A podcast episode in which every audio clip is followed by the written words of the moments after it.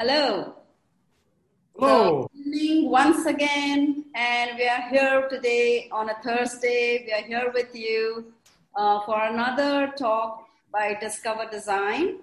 Uh, today we have Bill Bensley, the Willy Wonka of design, with us. But before that, let me welcome you all uh, to the Discover Design series by JS Institute of Design. Very quickly, Discover Design is a series of webinars um, informing you about design, the various aspects of design uh, to create more awareness, to understand what design means, how it functions, what are the methods by which it, it takes uh, the product forward, and uh, what can be done about that. Many of you who are attending today probably are already designers or are on the way to becoming designers. Uh, today's uh, webinar is going to give you an insight into the workings of Bill Bensley.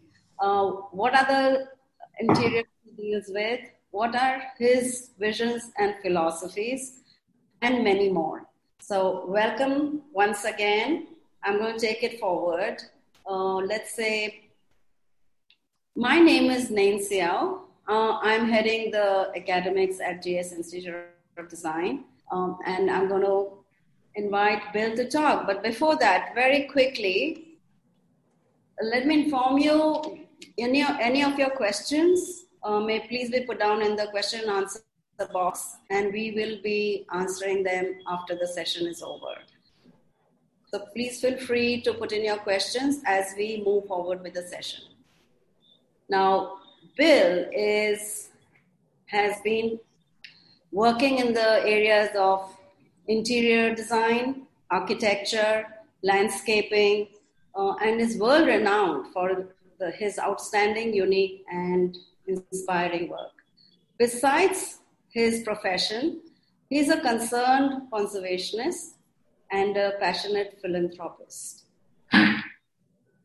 His work shows that besides having fun, uh, it is possible to help the needy, to educate, to help animals, and help the planet via conservation. So I will be inviting him to talk about that, but a little bit more about Billy. Uh, he's known as, sorry, I know you are Billy, you are Bill, and I'm going to talk to you. Uh, he's known as the Willy Wonka of design. We are going to check with him why, why this analogy. Uh, recently, Bill shared the culmination of his life's work in an open source white paper called Sensible Sustainable Solutions. And he talks about uh, how to design better hotels to fight climate change and to make the world a better place. Uh, we would also, of course, be, uh, we'll be trying to find out what he means by that. His projects have spanned from the farthest corners of Southeast Asia, from Cambodia to Phuket. Um, and also, he's worked on various programs in Vietnam, along with the Malaysian Sultan's Royal Palace. That sounds very, very uh, exciting.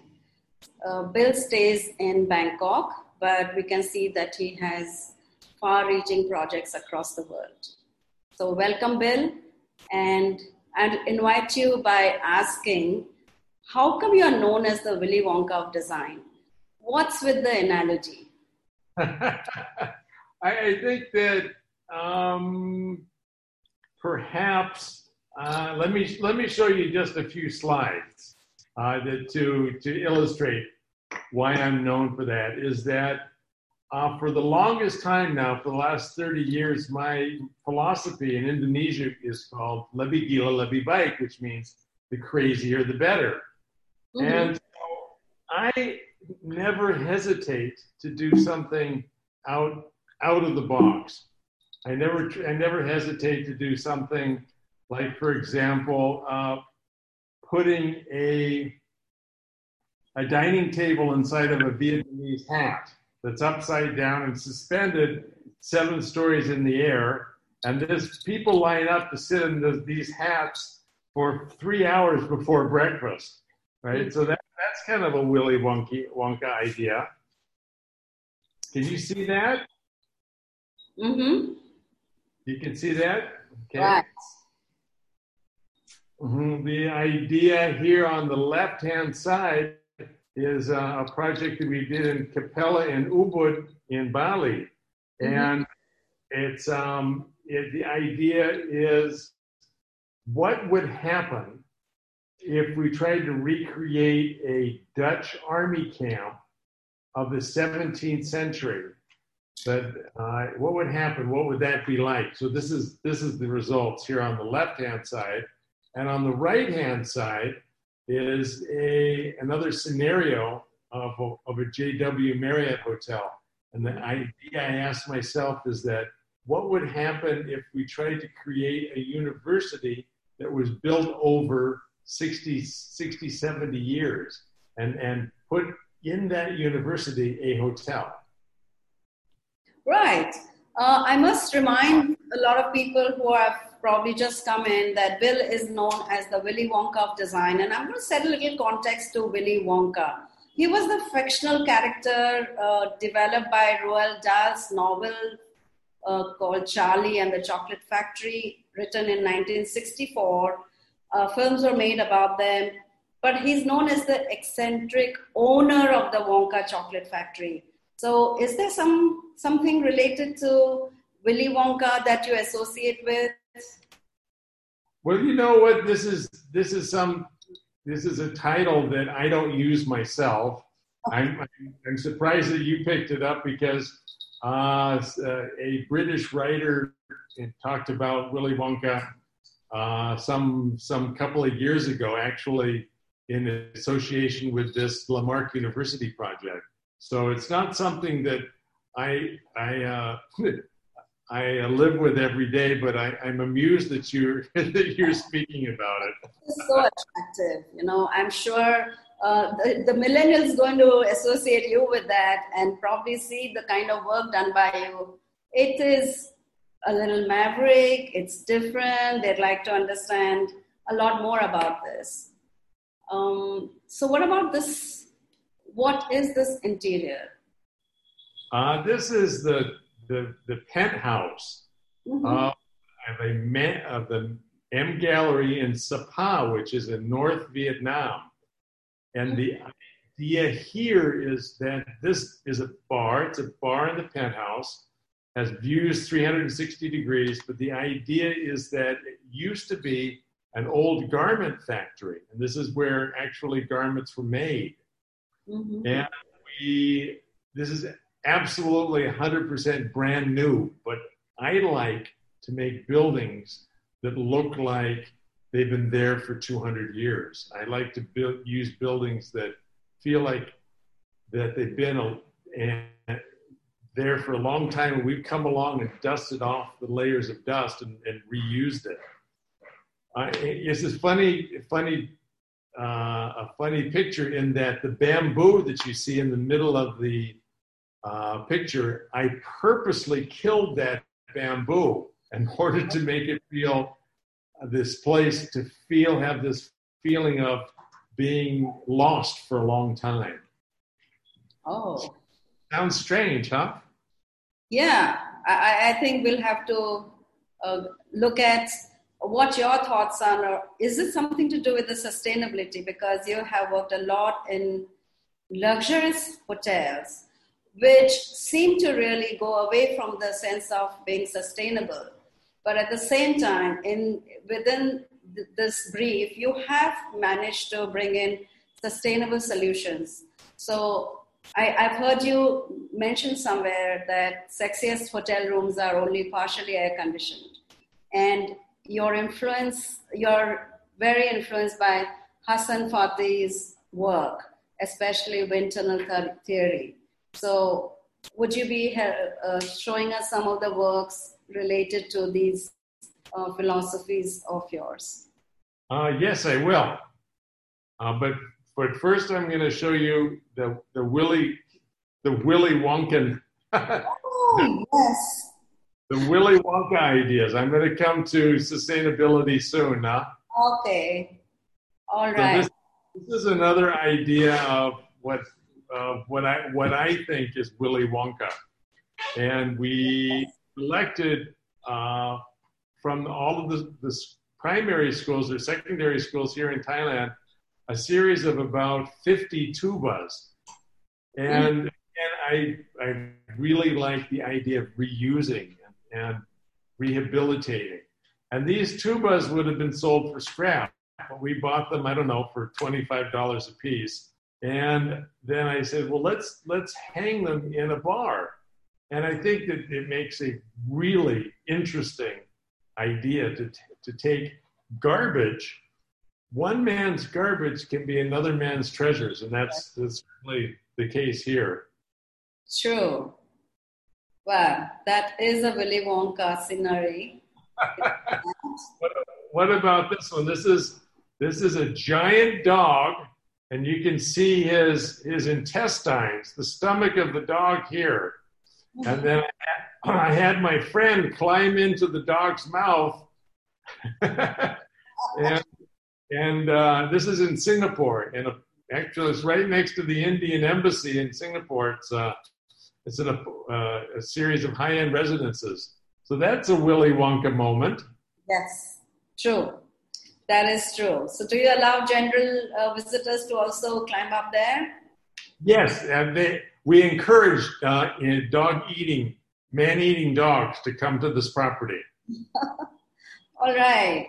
So that yeah. those are the Willy Wonka images. I can feel that. I'm sure uh, the participants would also be relating it similarly with you. Okay. So sorry, I put the questions, sustainable questions much earlier. Do you want me to repeat them, or are you okay? Yeah, I'm okay. Okay. The, this is um, you know one of the very very simple ideas of cross ventilation and and sustainable and, and while it's so darn simple you know this is the project that we're doing in Antigua that I was telling you about. Every single every single unit that we're doing there has cross ventilation. But if you look at the vast majority of hotels that are built today they do not cross ventilate. Right. This is uh, this is my my personal project uh, called Shinta Mani. It is Shinta Mani Wild. Right. And it is in the Cardamom National Forest in southern uh, in southern Cambodia. And on this piece of property that's about as big as the Central Park, we've built 15 very, very small tents. And so the point here is that even though we've got this huge piece of land, we're only building a minimal footprint of, of 15 tents. Of course, you have to pay $2,500 in order to be here, but it, there is a market for this, and that $200,000, $2,500 goes towards um, uh, rangers. We have a 115 rangers here in the park that are um, uh, taking uh, taking poachers' um, guns away, their their illegal logs away, etc. We'll come back to that. Sure. Uh, this is Hassan Fathy's. Uh, okay. Love his work, his circulation of natural natural waters. But then also what I wanted to show you here was my one of my best projects is called the Siam Hotel in in Bangkok. And unlike again the vast majority of hotels where you walk in, especially in a city, you walk in the front door and it's air conditioned. I purposely, both here and in the Capella in in uh, Luang Prabang, I purposely don't air condition those spaces because I feel that that is uh, that is luxury to be able to walk in the front door and see a garden, walk mm-hmm. in the front door and see a waterfall. That is more luxury than seeing than feeling the air conditioning. So, do you think luxury is moving into a new image, or is it dead?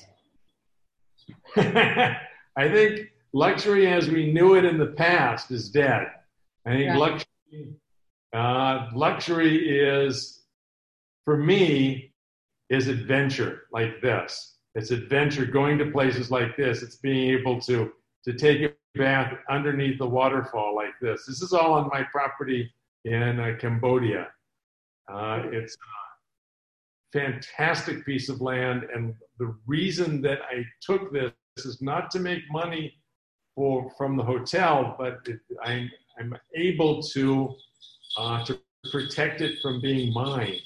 This this land was slated by the, the Cambodian government to be a titanium mine, and by because I bought it, I can now I can now for perpetuity uh, allow this land to to be the home for um, many thousands of wild animals. So it's a, it's great conservation project. That's my point.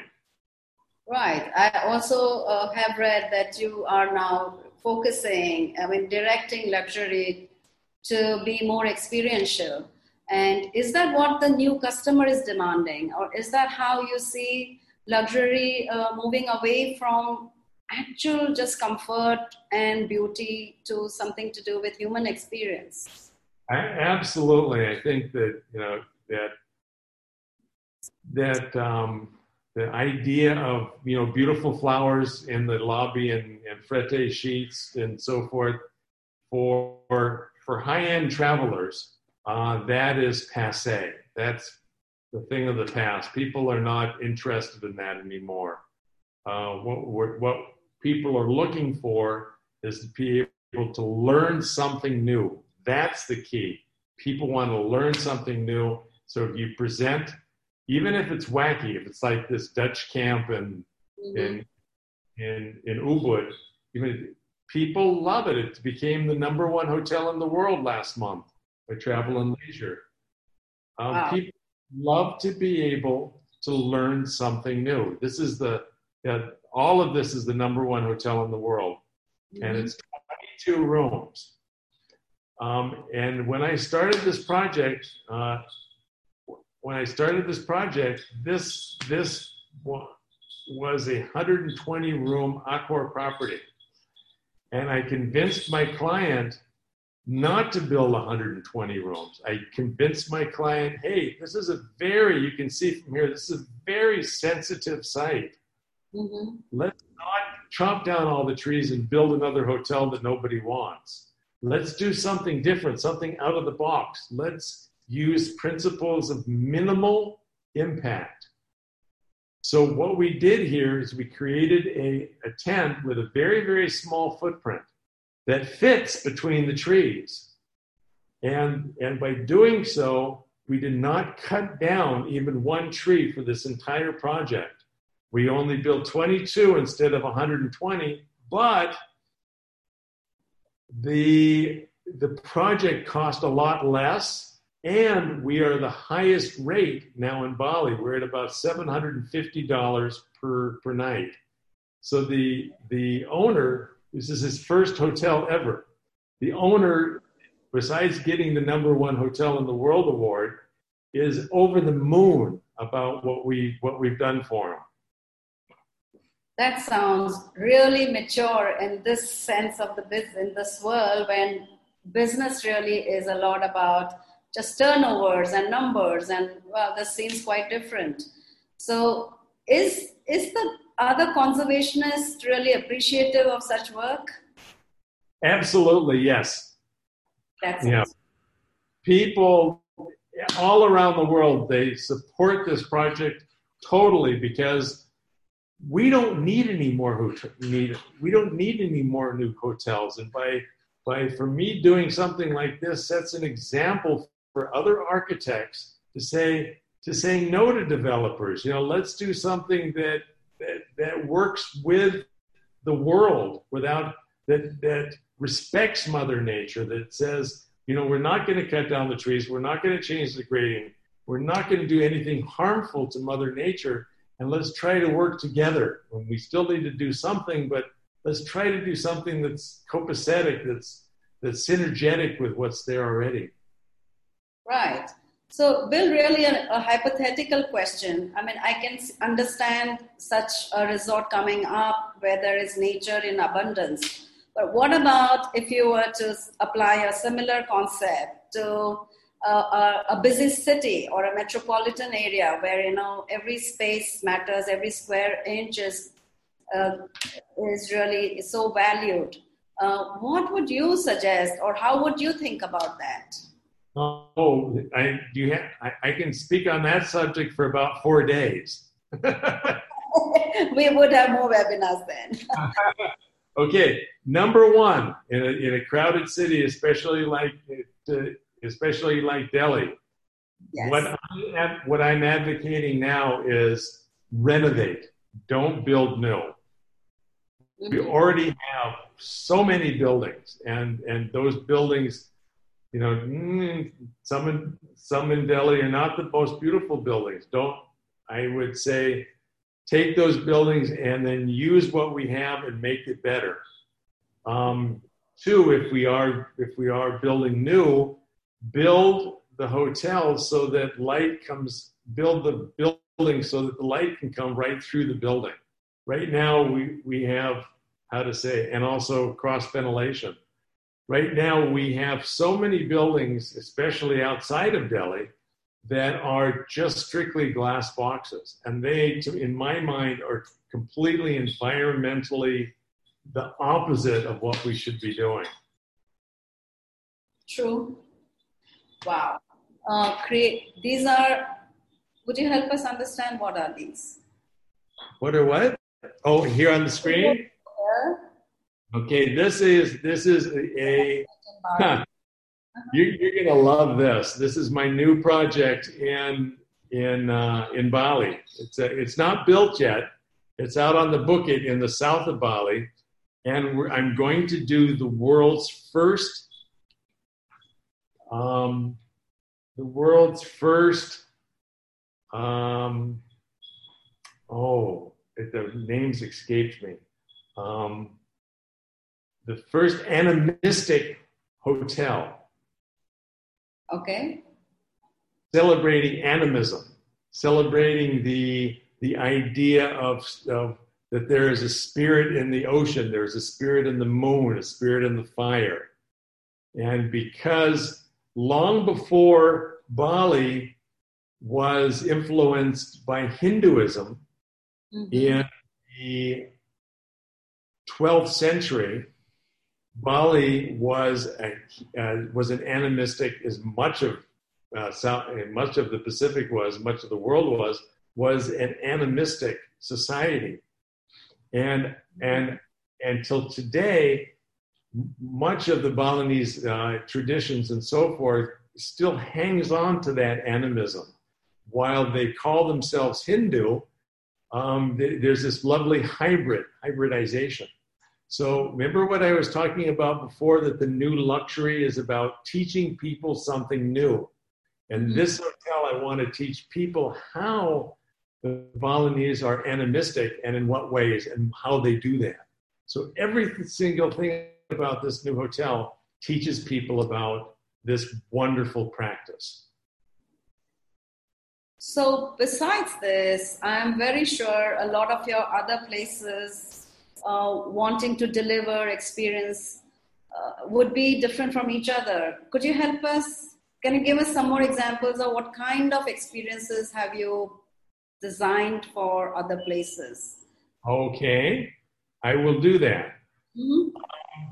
This project is the Rosewood in uh, Luang Prabang. And it is Luang Prabang is a is a World Heritage Site. It's it's my favorite village in all of Asia. Well, next to Udaipur, I love Udaipur, uh, and this place has a fascinating history, but nobody knows about it. Nobody knows about it. So what we did was we I, I built this property uh, again, in the UNESCO UNESCO site, I built this property with 21 different rooms, but every single room uh, talks about a uh, is celebrating a a figure of Laotian history that nobody really knew. For example, uh, this particular this particular room here. Is it blowing up for you? Yes, yes, I can see that. Yeah. Yeah, this was uh, celebrating a man called Leger, and he was an entomologist, a, a, collector of bugs, and he was on the 1867 um, tour where they walked by foot from Angkor Wat all the way up the Mekong River to the to Luang Prabang. Uh, mm-hmm. Uh, fascinating story, but uh, so each of the rooms is, is different, and the the staff there they know all of the history about all the different people that we're celebrating here. And this project, Condé Nast gave the best hotel in Asia award last year. Very happy with that. So congratulations. Thank you. Um, this these hotel these there are five different tents, the same project. There are five different tents here. And I'm just going to zoom in on the tent in here. And what we, what we, these tents, we celebrated the five major hill tribe people of, of, uh, of northern uh, Laos. And so that inside of this, you can see just a little bit of their costuming and so forth and what they wear. This is the, the black the Black Akha tribe. So that that also tells people not just about the foreigners that came, but also the the local people. Right. So uh, so alongside, um, while reading the report, I I heard you mention that you include, uh, you know, bring the local into and be let be inclusive about the local builders, traditions, material, and expertise. Uh, how yeah. are you able to do that? How many were? Be inclusive about the local produce and the products or local customs. I can see that in some of your interiors. But were you able to do it in many places? You know, bringing in the local and build and including them into your well into your interiors or your work. I, I've been doing that for every project all 220 something projects that we've done over the last 30 years in 36 countries. That's my mantra. Right. So, would you expand on how did you do that? I mean, what all, how did you include them or how did you uh, sort of bring them and collaborate with them? Uh, well, for example, this project that's right here in front of you. Mm-hmm. Uh, there, uh, I, you know, I've been living in Thailand now for 36 years, but when I first got to Bangkok, and maybe the first time that you went to Bangkok too, there were elephants roaming around, roaming around the streets, and they would beg for bananas and such. Mm-hmm. Well, the mm-hmm. problem was was that the the elephants do, should not live in in uh, should not live in the city, and they were getting hit and by cars and their legs were breaking, etc. It was a bad place for them. So what we did with this project was that we uh, we, we bought, actually purchased 36 different elephants, and we brought them up to northern Thailand and gave them this huge area in which to roam. And that was very synergetic with this tiny little Four Seasons camp that we built there. Um, and this is the interior of that camp. Okay. And, and so it became a place where the, the guests could ride and then also understand what about elephant care and, and understand how really beautiful elephants are. Mm-hmm. Uh, and that won the award Best Hotel in the World three years in a row from 2005 to 2007. That's wonderful. Congratulations once again, Bill. Thank you. Um, this is this project is is a great example. One of my first projects of of it's also Four Seasons, but one of my first projects of minimal intervention. And I, I bring this up because there's some real fun things in here that uh, when we started this project, there were 867 coconuts on the site. And we, when we finished, there were 867 coconuts on the site. Okay. so, yeah, we didn't cut down even one. And I, what I did was we, we we invented something called the hula skirt. So All right. these coconuts, they all wear this Hawaiian hula skirt, so that they can they can penetrate through a building. They can penetrate actually through through the roofs in some place, but by wearing a hula skirt, they'll shed the water so the water doesn't go down inside, and and will allow us to bring to allow us to build around all of all of the trees instead of cutting them down. Right. So Pretty you basic had stuff. them.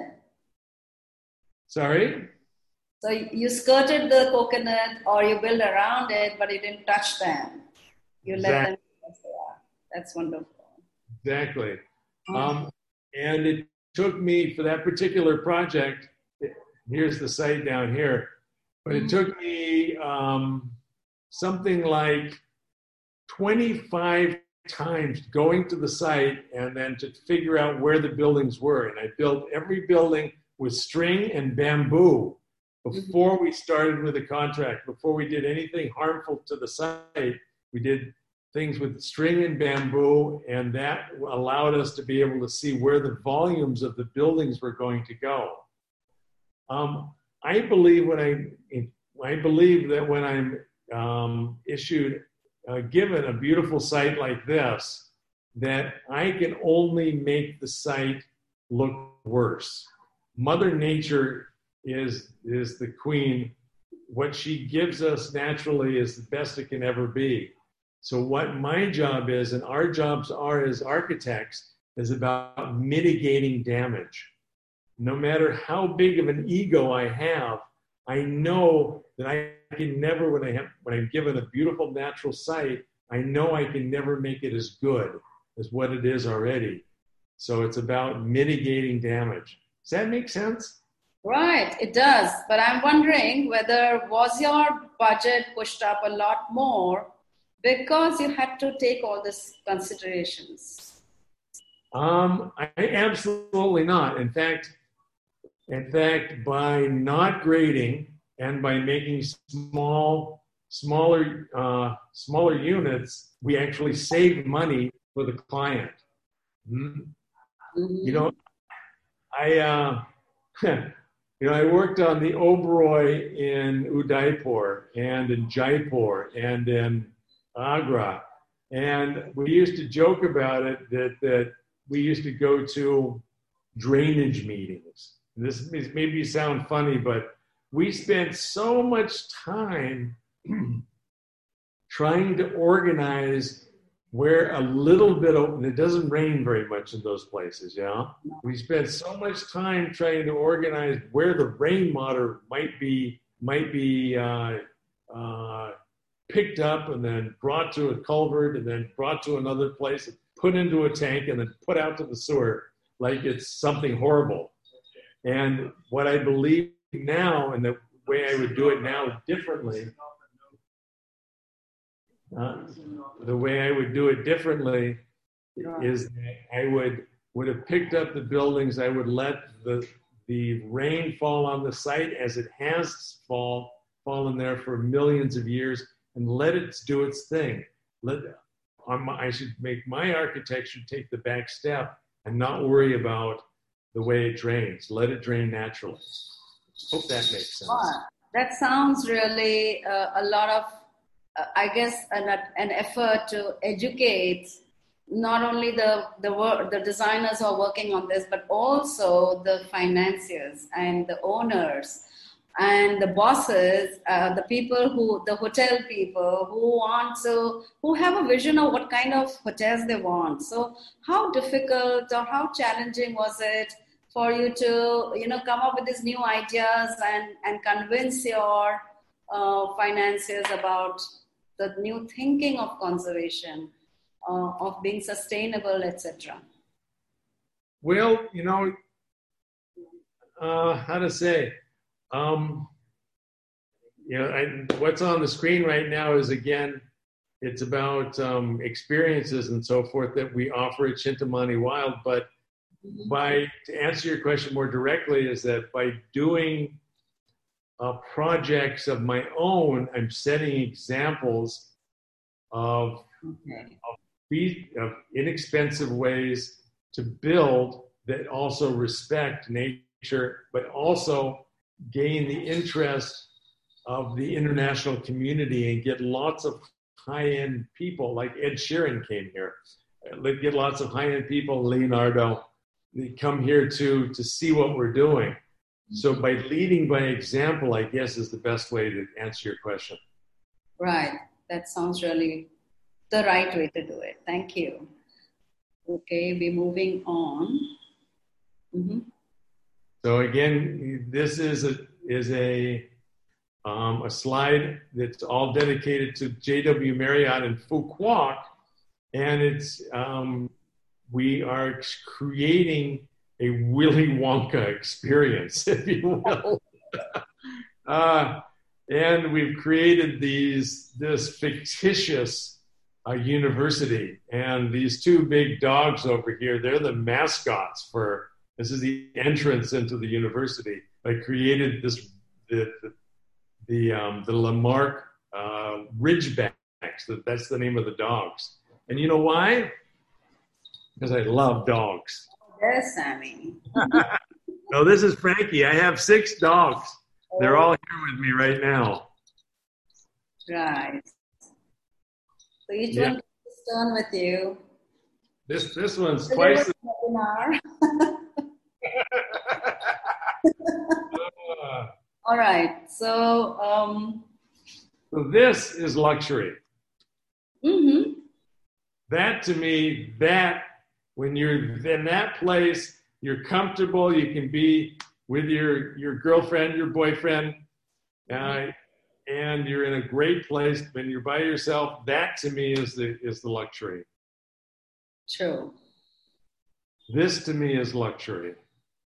To be able to be out, be comfortable, be able to hear the gibbon, hear the hear the birds, that's luxury. This to me is luxury. Right. Arrive at my Shinta Mani Wild. It's a we arrive by a 450 meter zip line. Zzz. And you have to climb up a tower 12 meet 12 floors in the air and we zip we zip across a uh, a waterfall. Right. Right. And this is the, our trapping. That this is luxury. This is a, a trap that that um, that goes off automatically. We saw slow loris last week, which was great. Uh, What is the trap for? the trap is when something goes by, it takes a picture, so we know it's in the forest. Okay. And then this is luxury too. This is for the last 20 years or so. I've been really involved in my uh, hotel and, and uh, called Shinta Mani, Shintamani and Siem Reap. And then Mhm. these are all the all the people that are work at our hotel school. Mhm. And we have uh, we support small schools. We've done you know several thousand wells and so forth. You do a lot of this in India better than we do. And and then this this right here, this is a new program that we're handing out the water filters. Um, we have uh, a farm school. We have where we're growing a lot of our own work, our own, and we also have the dentistry programs where we uh, go with great dentists that arrive three times a year into the into the field and then give children their first dentistry ever and small small loans program so that that is success to me Right. Uh, may I ask you about the phil- a question on philanthropy? yeah Um, how did you how did you look at this aspect of you know diverting into a field of work which really requires a lot of your time, I guess? Uh, how do you sort of want to align with it later on, and how do you see this going forward? how do i see what going forward You know your act, your philanthropy activities, and how do you align it to what's happening with you professionally? Is it different? Are they sort of two different worlds? or do you think you you are? Do you sort of look at it as aligning it together and both of them happening to with you alongside? Well, you know what is that, you know, I, as you know, I design hotels. Now I, in Cambodia, I, I own hotels, but the reason that I own hotels is because, uh, because of the philanthropy, because we can do good. That's, that's the only reason why I do it. So it, to answer your question, it, it's one and the same. It's, it's, um, it's part of my business. Uh, it's part of my joy is designing hotels, and then I think it, by owning hotels, it makes me a better hotel designer. But my prime objective is to help. Period. Okay. Thank you for that. And and now, um, well, we I have a few things uh, to, but if you can show us what all I wanted to know from you. You've been very successful, perhaps um, almost throughout. And after, well, in the third decade of your work, uh, probably you have also undergone a lot of experience with not only your subject domain, but with people, uh, with the communities around you. How would you define your success now? And what insight can we have about that? Um, I honestly, I think that um, I'm not very successful yet, and I haven't really found um, any anything that's groundbreaking. But I, my goal is before I'm dead, before I'm dead, I'm going to get there somehow. So you still have many more years to go. uh, yeah, I, I keep. We just got to keep on trying. What advice would you have for the young millennial? Uh, you know about those who are in, who are on the way to develop their professional life. How do you see this field moving forward? What's going to happen post COVID? I mean, there are many questions in our minds, in the youngsters' minds, and we all, I'm sure there's a lot you can say about it. Um, but do you think there really is a future ahead, and what kind could it be? Absolutely, there's a future ahead. Um, and I think that future is, is very bright, and especially in India. Mm-hmm. Uh, I think that your country, um, more so than many countries, around the world has more potential for for for tourism and for for ex- exploring the idiosyncrasies of the villages of of India. Everyone knows the big places, Rajasthan, da da da da da. But there's so many more layers beyond that. So my suggestion is is is three three things for your for your Indian students is mm-hmm. that right now, don't wait for don't wait for post COVID. Get out and see India. Okay. Uh-huh. And number two, leave your handphones behind. Don't because I, I, I, think I think that's the ruin of of of uh, young people today. They spend way too much time on screen. Go out into India Number three, go out into India with your sketchbooks and your pencils and, and try to understand in a deeper way the architecture, the, the people, the, your, your wonderful crafts that you have. Uh, try to understand by way of drawing. And by way of drawing, that is so much more in it lasts in your head so much more than taking an iPhone picture and it lasts so much more than your IG account, et cetera, et cetera. If you can actually sit down and for 10 minutes, for two hours, draw something, and that will be with you for life as opposed to taking a photograph. Whenever I go on, on vacation, I'm always bringing my, my, my watercolor pad, my sketch pad. I draw continuously.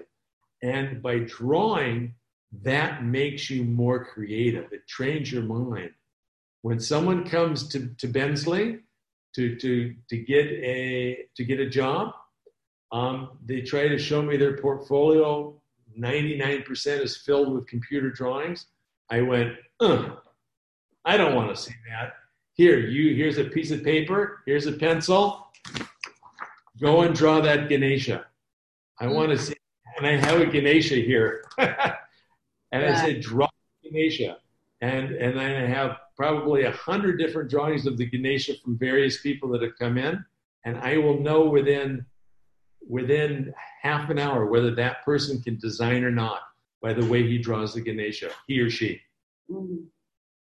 Well, I guess um, uh, the audience were made up of young people. Uh, perhaps you may not be convinced as much by your teachers about drawing, but here's Bill telling you drawing is important. And you perhaps develop your thinking through drawing and do you develop a style and way of seeing. So it's really going to be helpful. And so that's great, uh, Bill. Thank you so much for saying all those things. But I have a lot of questions lined up for you. Uh, are you ready? Do you want to have a drink of water before you start on that? Shalom. okay, so uh, questions for you. Um, okay, this is really business-like. How do you manage to negotiate with your clients to accept your Willy Wonka design language in the traditional contextual setup? Okay. Um, you know, people uh, people come to me because they want something different. So I don't have to, especially now, I don't have to do too much convincing.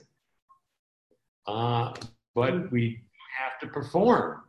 So it's it's really how to say it's now uh, the efforts are more internal now than they are about working necessarily with hotel companies or it's how do how do I how do I get the best out of ourselves and about all wonderful 120 designers that I have here. That's that's that's really the key. Right. It's an internal. Mm-hmm. Um, shall I go on to the next one? Since you have worked on certain Indian projects, how do you think Indians perceive luxury as compared to your other international clients? That's an interesting one. Yeah, that's a that's a very good question. Um, that's a very very good question. You know, when we when we finished um, uh, the Jaipur mm-hmm um, in the Oberoi, yeah, in Jaipur, then there was that first two years, first three years, there were maybe 2% Indian clients coming to that. And then when I went back to uh, Udaipur earlier this year, the clientele was 100% Indian. there was there was no there was no uh, no foreigners there at all, except for me. Uh, so that that answers your question. I mean, the, the the learning curve of Indian travelers is going like this and up and up and up and up and up and up. So it's uh it's very gratifying to see that. Right. Um, Shashi, who's a huge fan of yours, has a question for you. Do you consider designers like yourself dream visualizers? Uh, do you think hotels are slowly transforming, transforming from monolithic structures to what could be called invisible or less visible experiences? Absolutely, yes. Perfect. Mm-hmm. So, has Shashi answered his question himself? Uh, so the other one is, of course, you have to answer this, Bill. Do you consider yourself a dream visualizer? Oh God, yeah, dreamer. Oh yeah, my in fact, my Thai name is Subin, which means the dreamer. well, at some point you are, um, and that's what Shashi. I hope you are uh, you you you are hearing what Bill is telling you. Uh, Varsha has a question. What kind of materials do you use for such innovative structures? Um, materials that you really like using. The materials that I like using, um, nine times out of 10, uh, come from a 200, 200 kilometer radius of the site. Uh, if I'm mm-hmm. if I'm in Jaipur, I'm going to use you know the, the Jaipur stones, right? If I'm going, if I'm if I'm working in Vietnam, I'm going to be using materials that I know that they can make well there. They make beautiful concrete tiles that are fantastic in, in cement rendering works. Uh, they are terrific in, in, in forming uh, steel works, etc., um, and very good also in crafting and in carpentry. Uh, so I, to answer your question very simply, look locally, understand what people do locally, and, and work with that. That is environmentally the most sensitive and, and sensible thing to do. Right, right. Uh, Shweta is a big fan of yours and thanks you for a lovely conversation. Her question is Why do you love designing hotels as much as you do? Um, I, how to say, let me let me change that question a little bit. Um, I love designing hotels as opposed to as opposed to houses or as opposed to uh, apartments because and especially high-end hotels and this, this is very important in that and i love that because they're maintained a five-star hotel is maintained beautifully. Should be, especially Four Seasons and that that high Capellas and Rosewood and so forth. They put a lot of money into maintaining and uh, and in fact, I've been working on the Four Seasons in Chiang Mai every single year since they opened 25 years ago. I am their visual policeman. Okay. Um, as where I worked on hotel, uh, uh, beautiful houses and I worked I worked on houses for for three years, for example. The day that the owner moves in,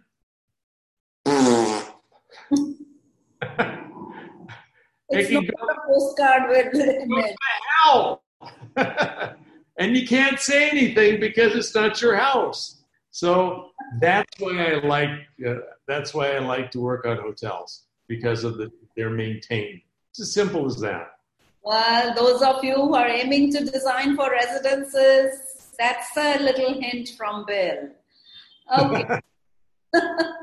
okay. Uh, another question is um, from Shreya How do you navigate disagreements with clients over creative differences? I'm sorry, can you say once again? Okay. How do you navigate disagreements with clients over creative differences? Um, you know, I, I take the, that's a very good question. I take the, I, uh, the idea that every design problem has hundreds, hundreds of answers. And, and to, to never let, never let design differences between you and your client uh, move you apart think about all of the different options which might be good for you and good for your client. There's no black and white in design. Right. That's that's some words of wisdom, and uh, I am very sure all of us experience differences, and that's a good one to follow. So Another question from Chandu. What are some sustainable materials you have used and what's your favorite? Can you name them? Uh, I can. Mm-hmm. Um, my favorite sustainable materials are are materials that are pre-loved, that are reused. Anything that's reused. The, the you know the chair that I'm sitting in, the the table that I have my feet on, the, the chair that my puppy is sitting in over here. They're all, you know, I bought them, you know, recently, but they're all 40, 50, 60 years old. Um, it's the you know the Capella Ubud, the number one hotel in the world. The interiors are primarily made from garbage. Okay. It sounds really funny, doesn't it? But they're primarily made from garbage. They're primarily made from things that people didn't want anymore. And I go into the junk shops and I pull things out and let's put this together with that, and maybe we can make a bed. Right. And, and and and yeah, it works. You know, and so so the answer to the question is, is anything that's recycled is my favorite material. So perhaps it's also about cultivating an eye. You yes. Look at an object and visualize it, and perhaps that's your own individual development. Okay. Um, I love junk too. Sorry. And I love junk. uh, I think you can afford to say that, Bill. all of all of us who are struggling to do things, we have to find our own little sphere of success. Okay. Yeah. Um, how do you make? Sorry, how do you make a room cooler naturally? Um, you know, naturally. Um, yeah, there's the obvious question. The obvious answer is by shading. Mm-hmm.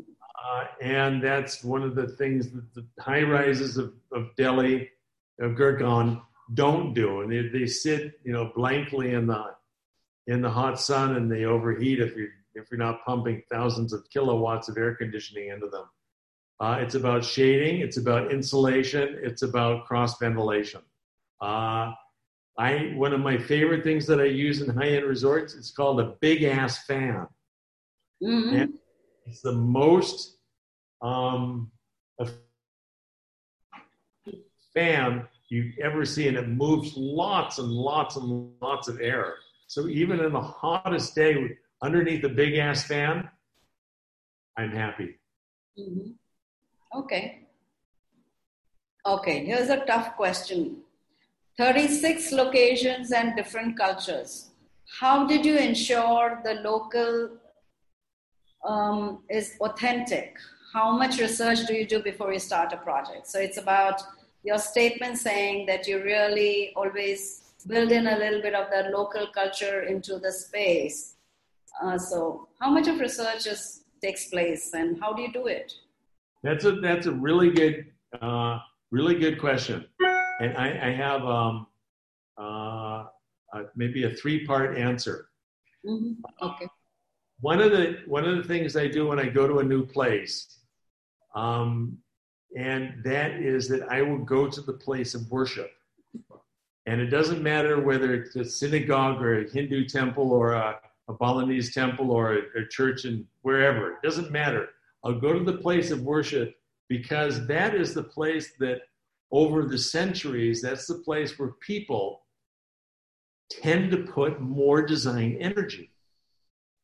So even even if you and that that by seeing that design energy, then that gives me an innate understanding of who these people are. It's like uh, those people are, hey, go dogs, go. Uh, it's like um, as I can understand from the drawing from of somebody's Ganesha, I can understand that. Um, two, I will go to every single museum. Number two, I'll go to every single museum that I can possibly go to in that particular location to understand history, to understand art, to understand um, where they're coming from. And number three, I'm going to go to the bookstores that there is there and buy everything. And sometimes I come come away from a new place with 40, 50 books, and I absorb them. I'm a big reader. I just finished Shantaram last night. It was great. Whoa. So, well, uh, young designers, we also need to read a lot. I think that is going to be a good habit, which is going to sustain us through our professional life. Um, yeah. Yes, that's a good advice, Bill. Okay, another another question to do with hospitality. A lot has been said about anticipatory services and hospitality, and and the value of a first impression. So, where do you start for the guest? So, that's the impression the guest needs to have, right? Anticipatory hospitality and a service that is, and a first impression for the guest who comes in. So, in your design, how would you do you consider this at all? Well, remember that slide about the the way that you enter my Shinta Mani Wild, the, mm-hmm. the 400 meter zip line. Yes. So people are anticipating months in advance. Oh, holy shit! I have to go on the zip line in order to get into that into that hotel. Oh yeah, I want to do it because the vast majority of the people that come to us have never zip lined before, and when you can put somebody out of their comfort zone, even if it's that much, people will remember it. And by by telling people you have to come in by zip line, that is um, how to say that people remember and anticipate because because 40% of travel is anticipation, as you know. So that's so, and that's probably the best example that I can think of. The second best example is uh, our Four Seasons in in uh, in Chiang Rai, where people were anticipating for riding an elephant for the very first time. People like that, getting pushed out of their pushed out of their box. Yeah, that's going to be breathtaking, literally breath holding. I can say that, you know. Um, okay and there's a very nice question about the hula skirt. I'm sure people had a different vision image in their mind when you said hula skirt. But that's uh-huh. interesting. How do you learn about these things like the hula skirt? And can you reuse this feature in a different climate? I want everybody to use hula skirts for mm-hmm. sure.